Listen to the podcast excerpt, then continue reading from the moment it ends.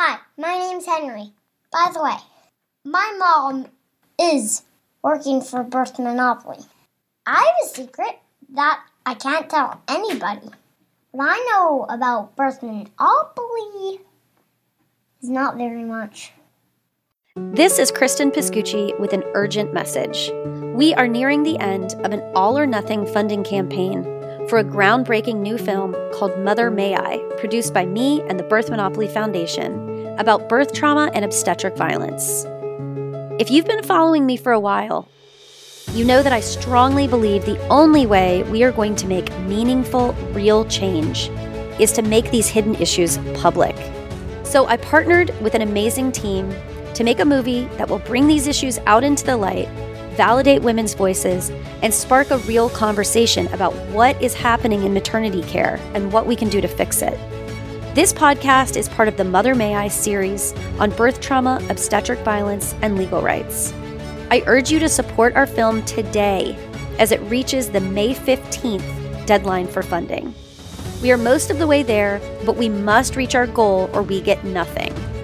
Go to mothermayithemovie.com and hit the donate button today and help us get this force for change out into the world. Now, please enjoy this podcast with the amazing Dr. Tracy Vogel. Today, we are speaking with Dr. Tracy Vogel, who is an OB anesthesiologist in Pittsburgh, Pennsylvania. She received her MD from the University of Pittsburgh and finished her anesthesia training in California at Stanford University. Dr. Vogel struck up a correspondence with me and my project partner, Lindsay Askins, after she saw the Exposing the Silence project and sent us this amazing message. She said, I've always had a passion for maternal health care and love that I get to practice exclusively in labor and delivery. Unfortunately, I've also witnessed a truly disturbing trend in the delivery of care to maternity patients. Very little attention is focused on the psychological well being of the mom. It seems that caregivers are treating the disease and not the patient. I'm especially concerned at the lack of training for any and all residents that take part in the care of obstetric patients and how to approach and communicate with the obstetric patient, especially those who have already had PTSD or a history of previous sexual abuse when they present to labor and delivery. So now Dr. Vogel is working on a book that focuses on women's negative birth experiences with a concentration on anesthesia issues. And she's also working to make the entire network of hospitals she works for a center of excellence in providing trauma informed care. Welcome to the show. Thank you, Cristen. I'm very excited to be here to talk about my efforts and to talk about this problem in general. Yeah, yeah. So tell me a little bit about your efforts. Do you want to start by talking about the book? Sure. Let me uh, preface that a little bit by how the idea of the book came to be. Great. I started at my current job about five and a half years ago. And before that, I always had my hand in the obstetric anesthesia world, but I never practiced exclusively with that population. And I think that's pretty standard for most anesthesiologists, even with fellowship training. We don't just go right into OB only practice. And I think that's a good thing. Initially, you should be experienced in everything. But after being in private practice, academic medicine, I decided that I really wanted to work exclusively with obstetric patients. It's what I loved, it was my passion. So I found a place that would hire me just to do that. And what I was able to do then was to follow trends and to actually get a bigger picture of what was happening over time. And that's when it started to really hit that something's going on here. And it was something I never noticed before, but then I was never in OB every day to see this women were coming from other institutions where they were commenting on their previous horrible experience or um, i don't want to talk about it or it was so bad it was so awful. And I, it always made me raise an eyebrow thinking my goodness what's happening out there? And then i started seeing patients within our own institution where i'd go maybe it happened overnight and i'd go and see them the next day and realize oh my, it's not everywhere else only. It's happening right here. What is going on? And I felt um, almost helpless at first because I didn't know what to do. And I would bring it up and give my other colleagues some feedback, perhaps, on a patient who was very upset. And their response was always defensive. Well, I, she didn't say anything, or it, it was fine. I didn't do anything differently.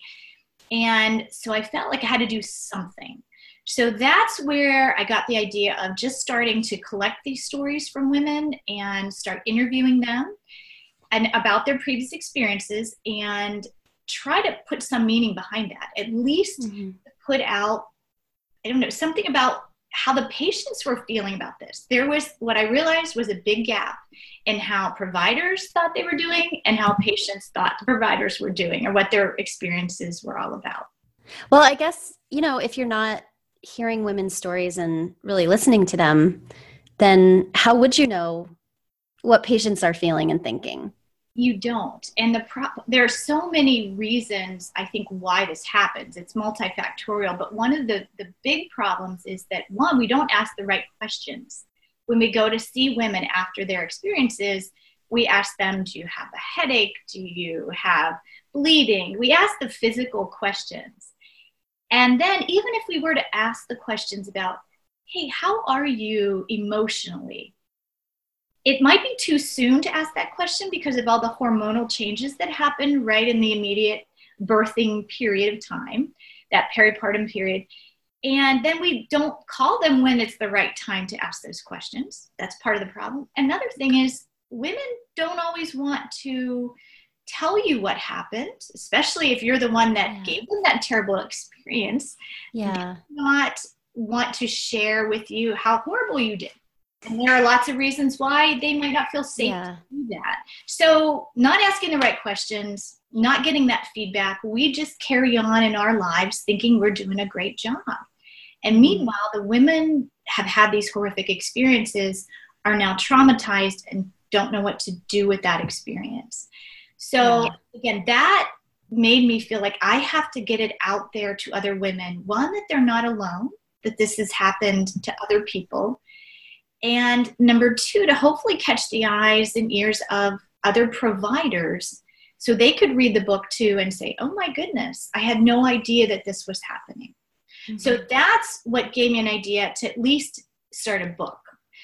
And then now that has grown into some other things as well. But that was the start. And just to kind of summarize what it is, it does focus primarily on the anesthesia side of things, which is where I'm an expert in that field.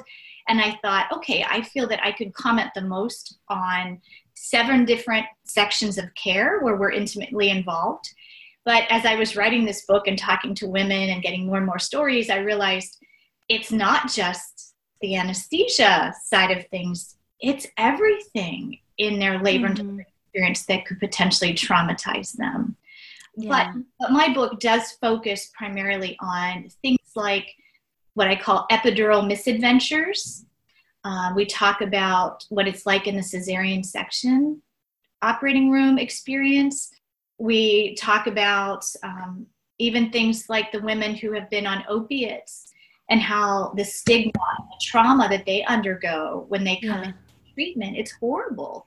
So th- those are just three, but I have seven different distinct sections. And I have now completed seven different interviews, one for each of these sections. And so we're hoping to awesome. Maybe even by the end of the year. Yeah. That's awesome. Yay. Well, I know we were in Pittsburgh for for our project. And I remember at least one woman saying, you know, that she had had inadequate anesthesia during a cesarean. And, uh, you know, other people said that in other parts of the country too.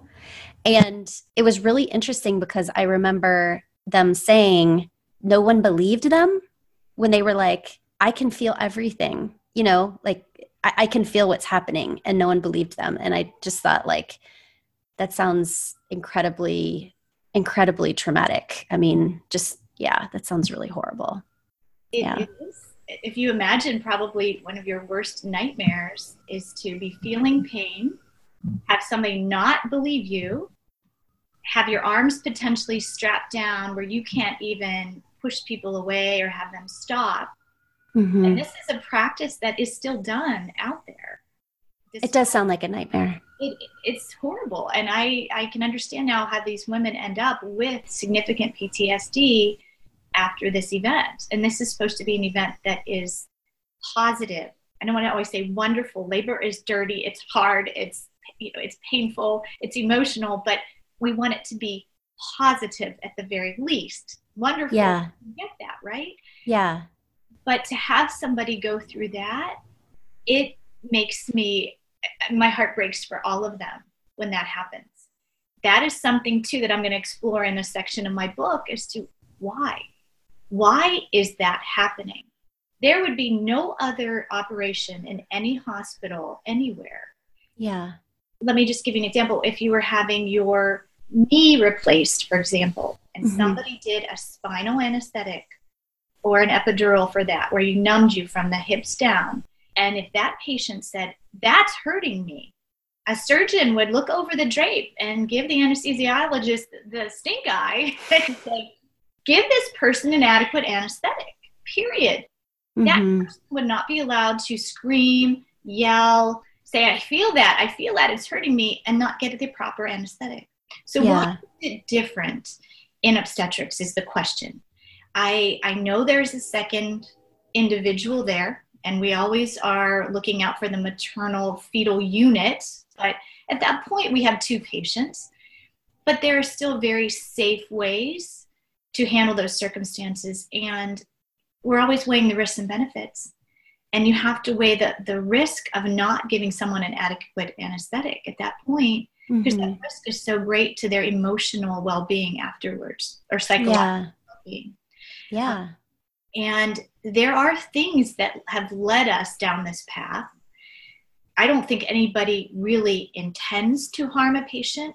There's some of this denial that no, your epidural must be working. You must be feeling pressure, not pain. Right. Or I have there's a baby in there. I can't give you any sedation. Let's wait till the baby's out and then we'll give you something.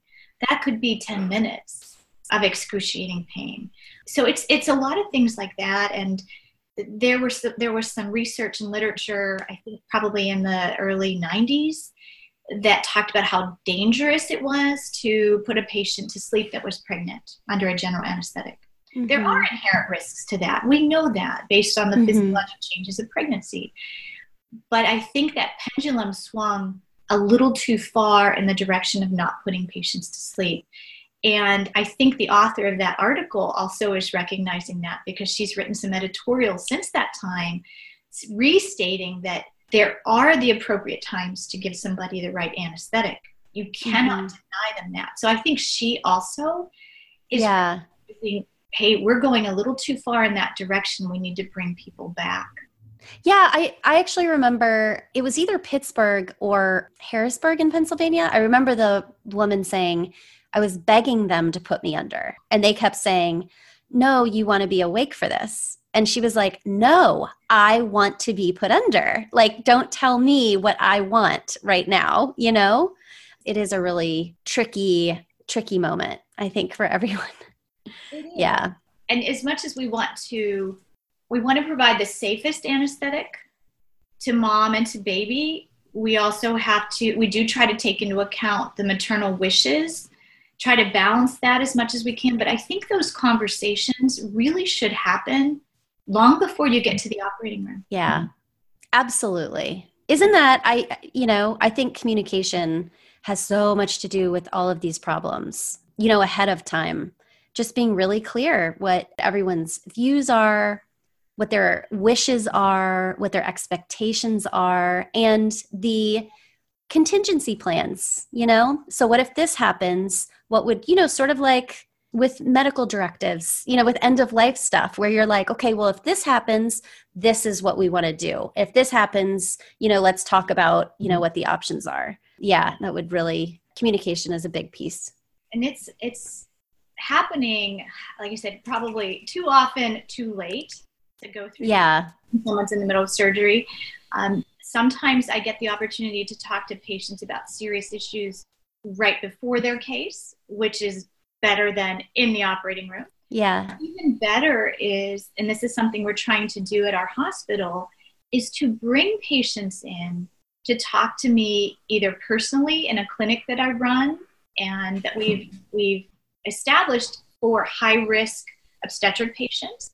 And I've put out there again to all my obstetric colleagues, it's not just for physical high risk, but this is also for patients with emotional high risk. Yeah. And that can be anything from they had a traumatic birth experience last time, they have a history of PTSD from sexual mm-hmm. trauma, childhood trauma. Um, they just are scared to death of being in an operating room. So any of those things, they can come yeah. and talk to me when they are six months pregnant. I've even seen people in their first trimester talking about, hey, I have a back that is in the shape of an S and I am just horrified. That's the ideal, I think, is to talk to women even before they get to labor and delivery. Yeah. We try to get to them before they're in pain or before they hit the operating room. So yeah. there are some points along that chain to, to address expectations, but you're yeah. so much about communication. Right. Having people truly open up enough and feel safe enough to tell you what am I afraid of and why, and then right to know and to have the skills to say to them, okay, so you have a history of sexual abuse. Okay, so here's your safe space. We're going to talk about it not the details, but thank you for sharing your history of that. But let's talk about now what we're going to do going forward and how we can right. help through it. So it is truly about connecting and communicating and then completing the task in a way that they feel empowered. Has the way you practice changed, do you think, as you've talked to more women and I have to say I have changed my practice completely. I have shifted my paradigm, and I will tell I'll tell you a story about a patient in a moment. Um, but I I really think that it's it's a hard it's really hard to make a cultural change in medicine. Yeah. And what we're all trying to do, you with your project, me with mine, and all the other wonderful people that are working in this direction, they're realizing, wow, it is it's really difficult because you have to dig deep into what is what makes the culture and how can you change it, right? I think one of the big things is the paradigm of how you see yourself as a provider or a physician. And we're taught for so long to say to a patient, I'm in charge. I know what's best for you. So I'm mm-hmm. here. This is who I am. And I'm going to tell you what's going to be done. Yeah. And then I'm going to tell you the risks and benefits of this. Instead, we need to shift the way we think and how we practice to more of a Hi, I'm Dr. Vogel. Tell me about yourself. Tell me what you need from me. Not yeah. I'm going to do for you to you, but what do you need from me? And mm-hmm. we, in order to do that, we have to have some skills. We have to learn how to listen. We have to be genuine and say, mm-hmm. yeah, I want to hear where you're coming from so that we can come up with a very safe plan together mm-hmm. that's comprehensive, right? Yeah. So that that has been it's been a very interesting journey for me in the last five years to be able to do that. And mm-hmm. just one example, um, in my entire career, I have only had two grievances ever filed that involved me, which I, I'm very proud of that, but I'm also sickened of the two. And both are, are these with the hospital, you mean? Correct. Oh, okay. From any patient. And, and they were all they were both good outcomes in the sense that everyone was physically safe, right? So the first well, and by the way, people couldn't see you doing air quotes when you said good outcomes. I just want to mention that so quote unquote, right? Um, everyone was healthy, physically healthy. But the first one was upset because I didn't physically do her epidural. I was supervising one of my outstanding senior, most senior residents, who really was one of the top notch, top of top of the class. And I knew she had requested me to do it. And the day was very busy. It got to be the afternoon, and the resident said, "Room, the patient in room one is ready." And I looked at him and I knew he was going to try to create a rapport with her. And I said, Is she okay with you doing it? He said, Yeah, I think so. Miscommunication again. I was there standing right with her. It was really a straightforward epidural. Um, ended up being a little bit more to one side. We adjusted it a little bit and gave her a little more medicine, but she was so comfortable. She felt like she couldn't push because she had to have a little extra medicine. And it resulted in um, a vacuum assisted delivery. Mm-hmm. Again, everyone was physically fine, and she was very upset. So I had to take a deep breath and I had, and this was early in my career at this hospital, and I had to put myself in the right place before I called her to not be defensive and say, How could she be upset? I was right there. She didn't say anything. Yeah. I couldn't wait to Monday to call her. This was Friday. They told me that she was upset about it. And so I called her from the grocery store on Saturday. I could so you were really thinking about it like i can't sit on this. Felt terrible that she could perceive my care as being not outstanding right? So i called her and chatted with her for 45 minutes and apologized and then i understood a little bit more about her circumstance and why she didn't feel she could speak up why she really wanted me to do it because she'd had a bad experience the first time, which I didn't quite get in the history. And I learned a lot about mm-hmm. it's it's not about me. I have to be able to be humble enough to go to these patients to say I'm sorry, to understand what I did wrong, and to tell her thank you for kind of um, give me a wake up call, so to speak. Yeah. One of the first ones where I realized I have to really listen mm-hmm. to what people are telling me. I have mm-hmm. to dig a little deeper. And now my practice is if they request me specifically, or they I know they've had a traumatic experience with an epidural in the past, I tell them you get a free pass to me. There are no more trainees allowed, even if they are excellent going into OB anesthesia, they're not allowed. That's automatic. They get right to me. That was one. Another one was an interesting story a lady who saw me in my clinic. She asked for a specific type of an anesthetic, which we did. We accommodated her. Again, early in my six years here in this journey, and she wanted no males in the room. Uh-huh. And some people want that for religious reasons, spiritual reasons. Others need it because they've had prior sexual trauma. I didn't quite put everything together, but we had no males in the room except the very end one of my residents was handing me a piece of equipment that was more appropriate for her, and the drape came open a little bit. And luckily, mm-hmm. she wasn't uncovered, but she was very upset. Yeah. When I talked to her on the phone, again, had to put myself in that right mindset and say, you know, that's not my fault. That is my fault. I take responsibility for that. And I realized what she was telling me, it's very important. So, again, I don't want to under appreciate what a patient is telling me. So yeah. now when we have somebody that requests no males, it goes up on a big whiteboard that we have. We have signs on the doors. We make it a point at our safety rounds, which we do three times a day to make sure everyone's aware of that. I also make a personal comment to say, under no circumstances do you go in there unless you've cleared it with us and the nurse and the patient. Um, so we really do take it seriously. But those yeah. are the few times where I've had to really be in that paradigm again of it's not about me.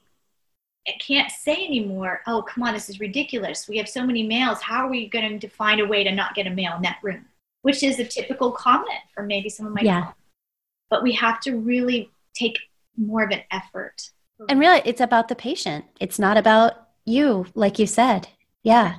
It's all about them. And it's also uh, one of my new mottos is one size fits no one so all of these protocols that we're adopting all of these new standards of care or um, initiatives and so I, they have different terms but they're trying to create plans that are generic for everyone.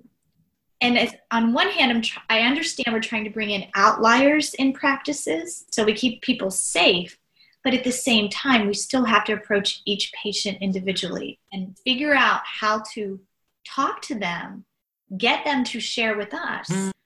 what it is that they need so we can give them a tailored type of experience. So that's how I have truly changed in how I practice, or one of the main ways is just shifting it.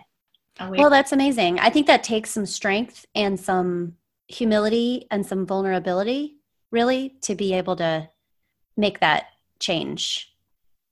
It, it Yeah. vulnerability is a good word because as a physician and you're as we're trained and you go through all of these years of schooling and training to find out you're wrong again.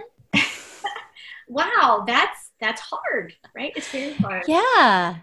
and it is it puts you in a vulnerable place i think just learning through all this these stories and these patients it, it does make you think wow i've been doing it all wrong in, in a lot of ways up to this point and it's like starting over it really is in certain areas but i think it's it's healthy it's good but you have to be willing to open yourself up to that um, i think On that oh, go ahead No, I was going to say it's time to take a break already. So we'll take a break for just a minute.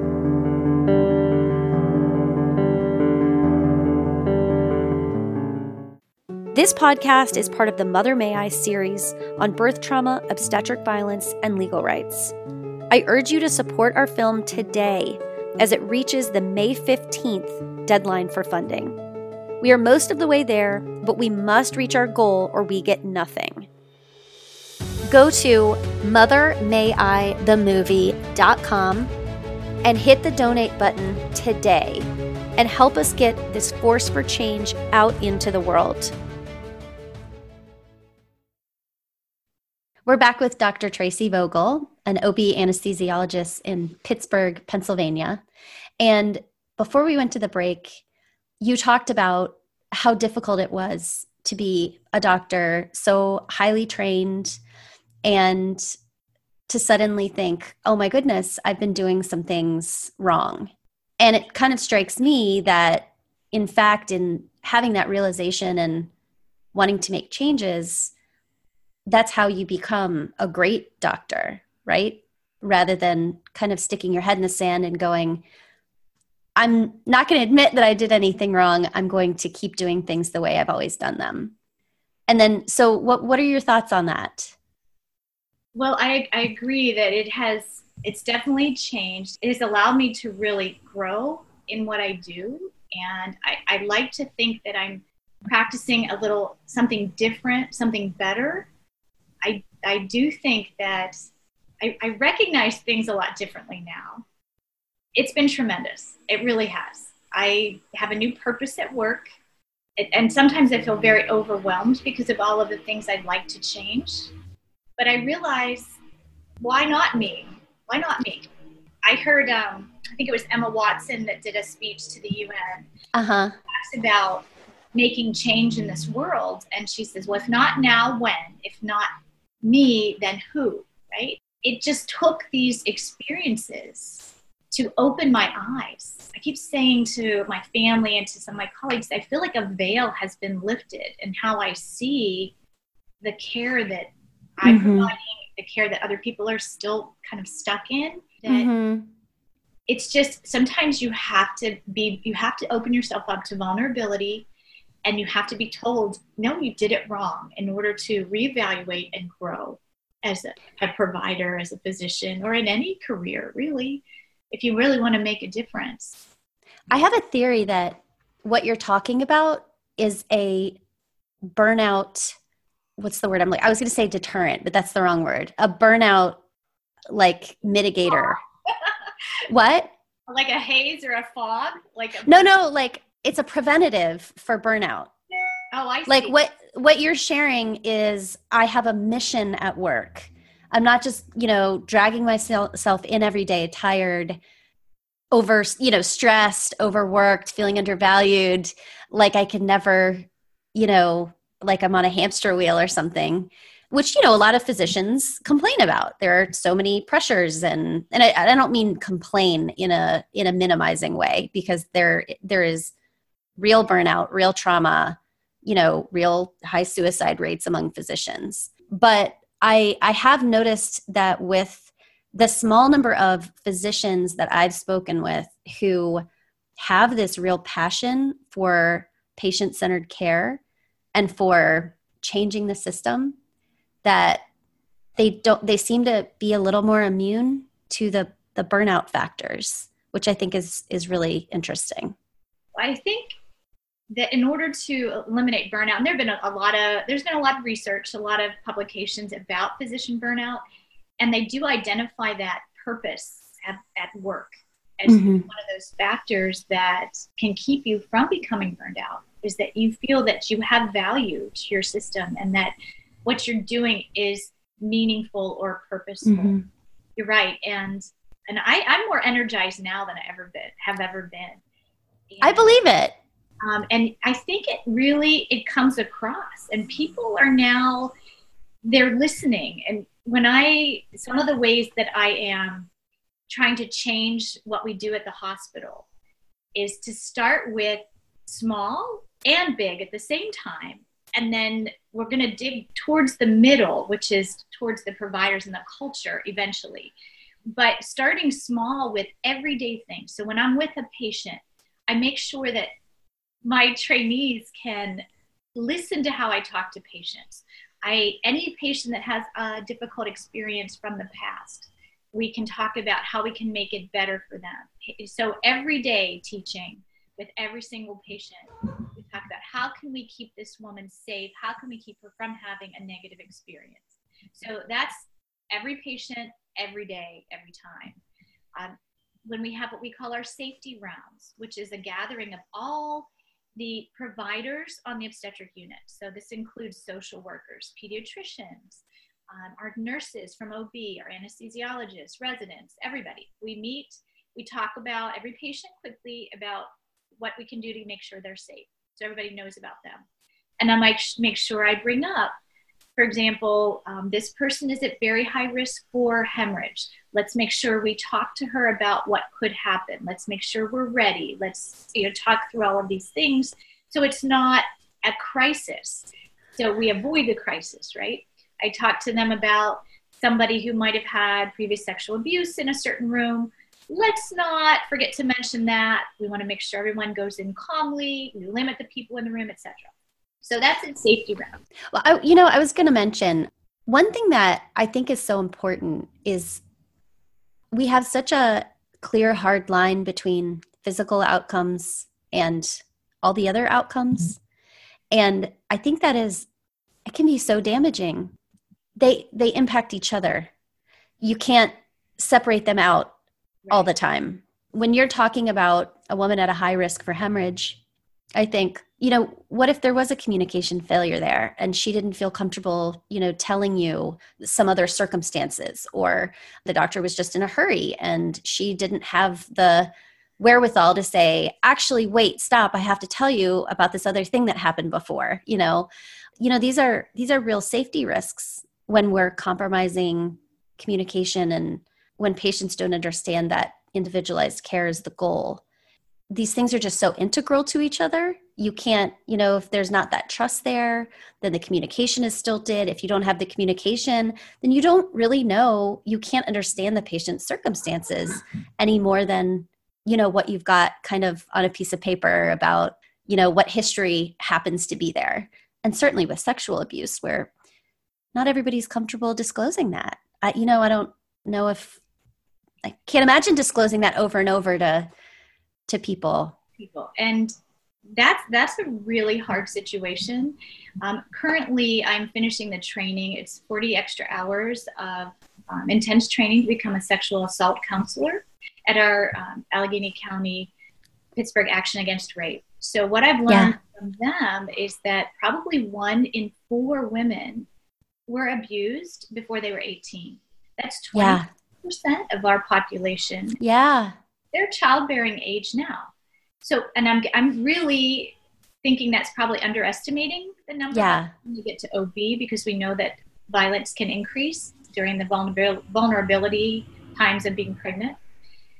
So even if we assumed a quarter of our patients have had some history like that, they don't disclose because like you said there's not maybe enough time to establish a trust mm-hmm. the providers aren't given any skills to really ask about that in the right way i think hospitals are trying they might put a little line on a piece of paper that says do you right. safe at home have you been the victim of abuse right sometimes those questions are asked in front of family members or yeah who might be the ones doing the abuse. So right. we created a safe zone yet to even get the right information, right? Somebody doesn't have enough time to get the information the right way, or a patient doesn't know that maybe they need to tell somebody that they had a near death experience once or they're somebody very close to them died and they bled to death and they Mhm. witnessed that for example and they Mhm. don't share that with a provider and this is somebody who has chance of bleeding or doesn't understand that bleeding is normal after delivery that might traumatize them and make their whole experience horrific. The patient doesn't even know that they're connected. Yeah i i think that's huge. I think that so many people are one unaware that they even have trauma and two even if they are aware of it have no idea that childbirth under care could be really re-triggering for that.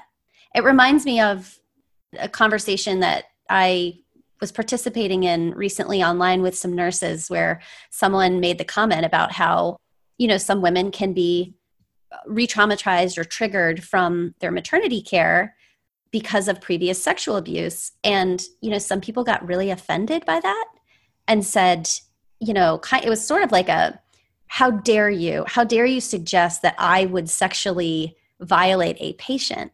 And it was like they couldn't see it from they just couldn't see it from the patient's perspective at all. And so they were like rejecting the idea that this patient feels sexually violated. But the other thing that really strikes me about that whole conversation of course is that the, the patient isn't even necessarily aware of why they're traumatized or you know what's triggering for them. I mean you you hear about people all the time who are adults before they even come to terms with previous trauma it can be decades later before they Yeah. it, before they even remember it. But what they live with are all of the signs and symptoms. yeah it's in their bodies It's in their bodies, it's in their behaviors. We've now Mhm. learned that adult survivors of childhood trauma can display things like anxiety, Yeah. depression, poor coping skills. So, substance use disorders are common with that. Um, other types of behaviors that aren't safe or healthy, eating disorders, um, smoking, all sorts of things. Mhm. Those can be the symptoms of previous right but no but we all look at the symptoms and we take them without understanding where did that come from? Like right. I have never seen so many pregnant women diagnosed with anxiety and depression as i do now. I look at my other colleagues and say does that not shock anybody that maybe 80% of our patients in a given day we counted one day 80% of them had a history of anxiety and or depression and or some sort of admitted abuse in the past? That's incredible it was and i couldn't believe it. And but then i could because of all the training i'm doing now mm-hmm. with victims of sexual trauma and what happens when they're adults that might be right on target that we, we Yeah. started counting. And we found a way to have women feel safe enough to truly disclose. And that's a study i'd like to do find a way and yeah. that we would see at least 30% of our patients yeah. history Well, and you know, when you're talking about culture, there's a larger cultural issue there, I think, which is, you know, we are coming to terms with the sexual violence in our culture. And I think that we are now labeling things as assault or harassment or abuse that we wouldn't have, you know, when I was in high school, it was just, oh, that was just, you know, a bad date or uh, not, I guess it didn't really date in high school, but you know, at that time it was just seen as like, oh, well, he's just a jerk, or you know, just that whole like that was just a bad experience. When now we would look at that situation and say, actually, that was that was assault. What happened? And I'm not necessarily even talking about sexual intercourse full on, but in just all the little ways that I think for so long women have been really conditioned to you know just put up with this stuff as if it's part of life and this denial that it's that it's actually traumatic. And as we see the larger culture change, I, I hope that that's something that will kind of infuse itself into healthcare that that larger cultural acknowledgement that that people really own their bodies and that just telling people to get over it isn't isn't okay when you've when you've had a trauma no matter how little it might seem to someone else and the issue of consent too you know that's changed a lot that's a huge problem i think in our system right now and like you said it's women own their own bodies and it's such this I don't want to say it's, it's, a gray zone. It's not. According to the law, women still own their bodies, even when they are pregnant. Mm-hmm. And there, there's some different interpretations under different circumstances. And we've seen the lawsuits that have come out regarding this and not giving consent or not mm-hmm. having the women consent to certain procedures or that, that right, those human rights being taken away from them um, mm-hmm. in childbirth. And I, I just shake my head and say, why? why is that happening? How is that allowed to happen? And I think we need to all be really pushing back right now to make sure that those laws don't change where women are stripped of their human rights. And I, I just think that would be devastating to have that happen. We need yeah. to empower women to know know what their choices are. Again, educate them on all of the possibilities and what can be done, what can't be done, so that maybe we're not even in those circumstances to begin with, where mm-hmm. we have to say, we need an attorney to come in and say this woman's not competent. We're going to take her to the OR and take this baby out. I'll give you a great example. Mm-hmm. I walked onto the floor one morning and everyone was in a little bit of a frenzy. And I, I caught the, a little bit here and there. I went up and listened, and they said, Well, there's a woman in roommate, and she's refusing an epidural. She's refusing um, magnesium. She's refusing a cesarean section, even if it means her baby would die. She's refusing everything. And I listened, and apparently she did have preeclampsia that was pretty severe. And the baby, I think there was meconium. So there were definitely outward signs that yeah. he was not doing so well. But I listened a little bit more and I just asked a question um, Does she have any other history? meaning does she have a psychiatric history is she schizophrenic it, does she have a definitive dsm diagnosis right that would make her not be able to make a choice and they said no no psychiatric history at all and then just a vague mention of abuse in her past so in the meantime they had already put in phone calls to the ethics committee at the hospital the psychiatry department and to the legal department which caught me by surprise. And I thought to myself, what are you thinking you'd like to have them do? So, anyway, while that was all going on, I asked the um, the OB attending or the the staff OB person was female, so she and I went together and I said, I need to talk to her first, and I we need to have a, a small group of people to go in there, and she allowed me at that point. She was so uncomfortable that she said she was okay with an epidural. So I did that personally myself, giving her choices, giving her the c- control basically of the procedure. I did everything on her pace.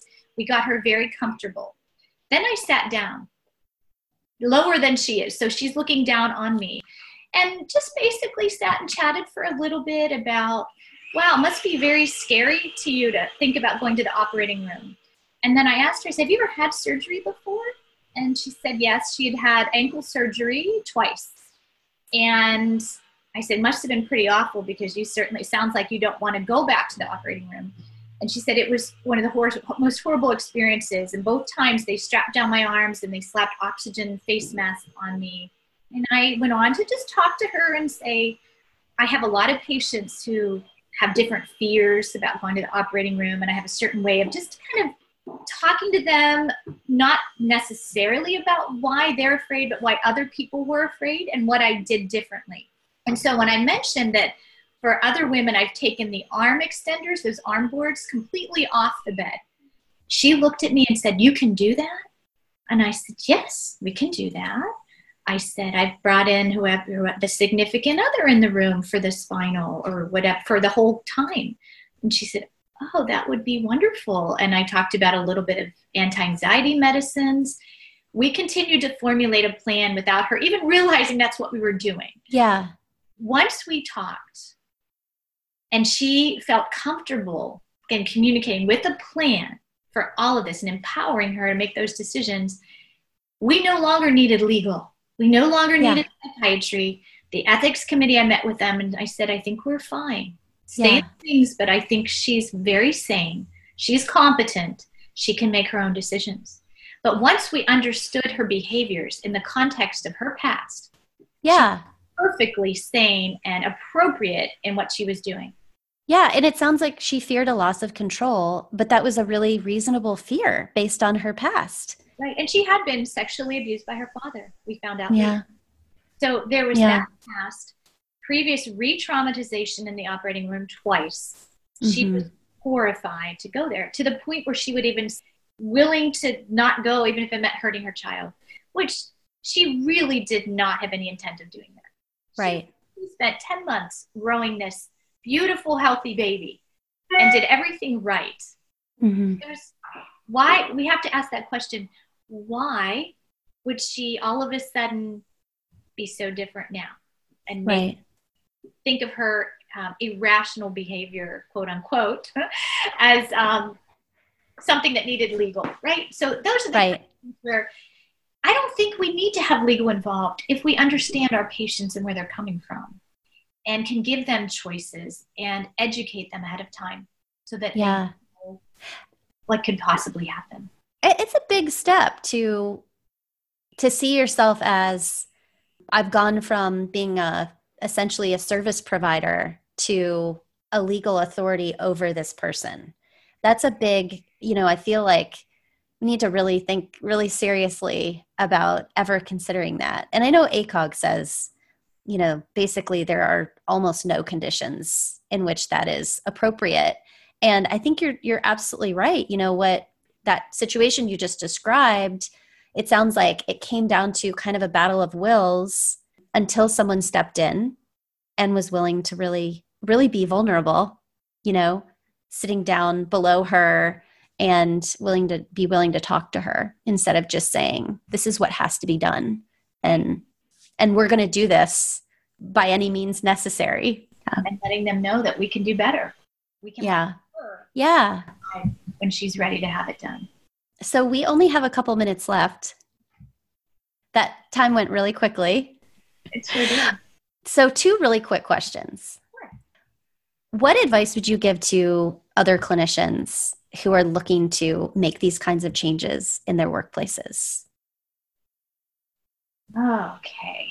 So, some advice. Um, number one would be to get some education. You need to learn some skills.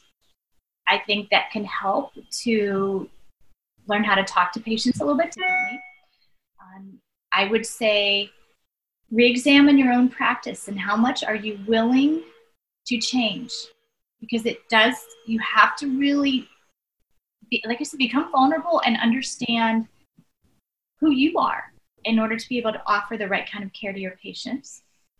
You have to be ready to go up against a huge culture that is not not thinking that way at the moment. It is a battle, and it, you have to be willing and ready to fight.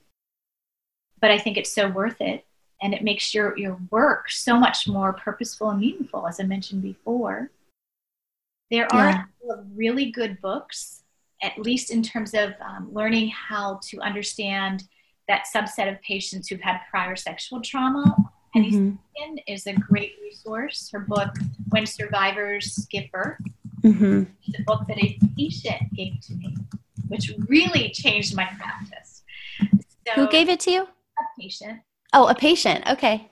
she recommended it and it has really changed how i approach these patients Yeah. and but then there are also you, you have to be an advocate at all times for these patients so that they're not traumatized for the first time in labor so this is the whole another Yeah. population that they may come in expecting this beautiful baby and um, i think two things that i've learned from either reading patient stories or interviewing them. One is learn how to listen. Well, actually, three things. One, learn how to listen. Number two, never use the well at least you got this or at least this happened um, and I, am forgetting on who where that came from but it's a really um, beautiful little youtube clip where she talks about don't use the at least phrase and then the third one is be careful with your words like saying congratulations congratulations all the time because i think what we really need to be saying is perhaps you just had a beautiful baby girl or baby boy. How are you feeling about that? Instead of throwing out congratulations, which would imply that, oh, everything is fine, everything's perfect. You should be happy about this. And there are many women who walk mm-hmm. away from their birth experience and they're not feeling like it's congratulations. They need mm-hmm. people to ask them, how are you doing?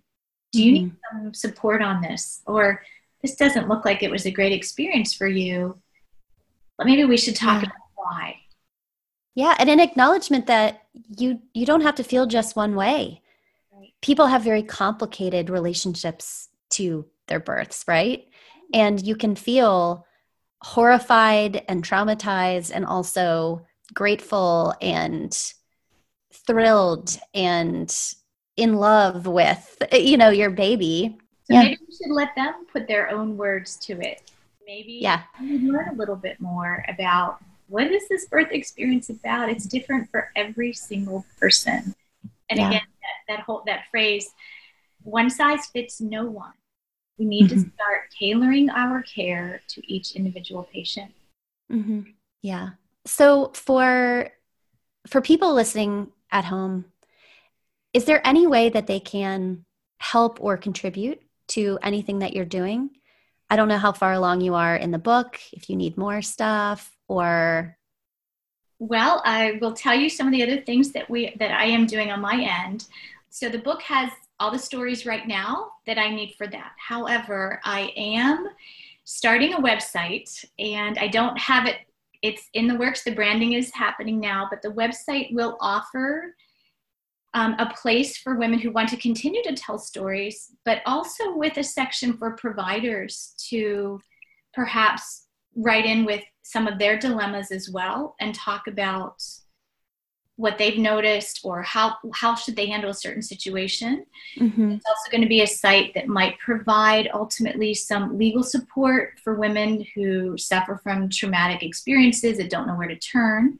I also would like it to be a source of education. And I think one of the things I'd like to do is ultimately change the licensing in all the different states so that anybody that deals with obstetric patients should have some training in trauma informed care. So you know how to prevent it going forward and you know how to take care of those that have been traumatized in the past. So those are all hopes and goals. So at this point, anybody is welcome to reach out to me. Um, I can provide that for you at some point. The best, yeah, reach out either at work or through my um, anesthesia OB stories email. That anesthesia, it's A N E S O B stories at gmail.com. Um, that's okay. a temporary site at the moment, but please okay. But I think big things are coming and with the partnerships um, that I'm making now with others that have the same passions, I, I think we're going to create a movement. It's not just an idea, it is a movement, and we are going to make change. Thank you so, so much. Thank you, Cristen. This has been just a pleasure. This has been Birth Allowed with Cristen Pascucci. If you'd like to reach me with questions or show ideas or anything else, you can email me at birthallowedradio at gmail.com. Thanks for being here with us. We'll be back every other Sunday at 1 p.m. on WLXU. We'll see you next time.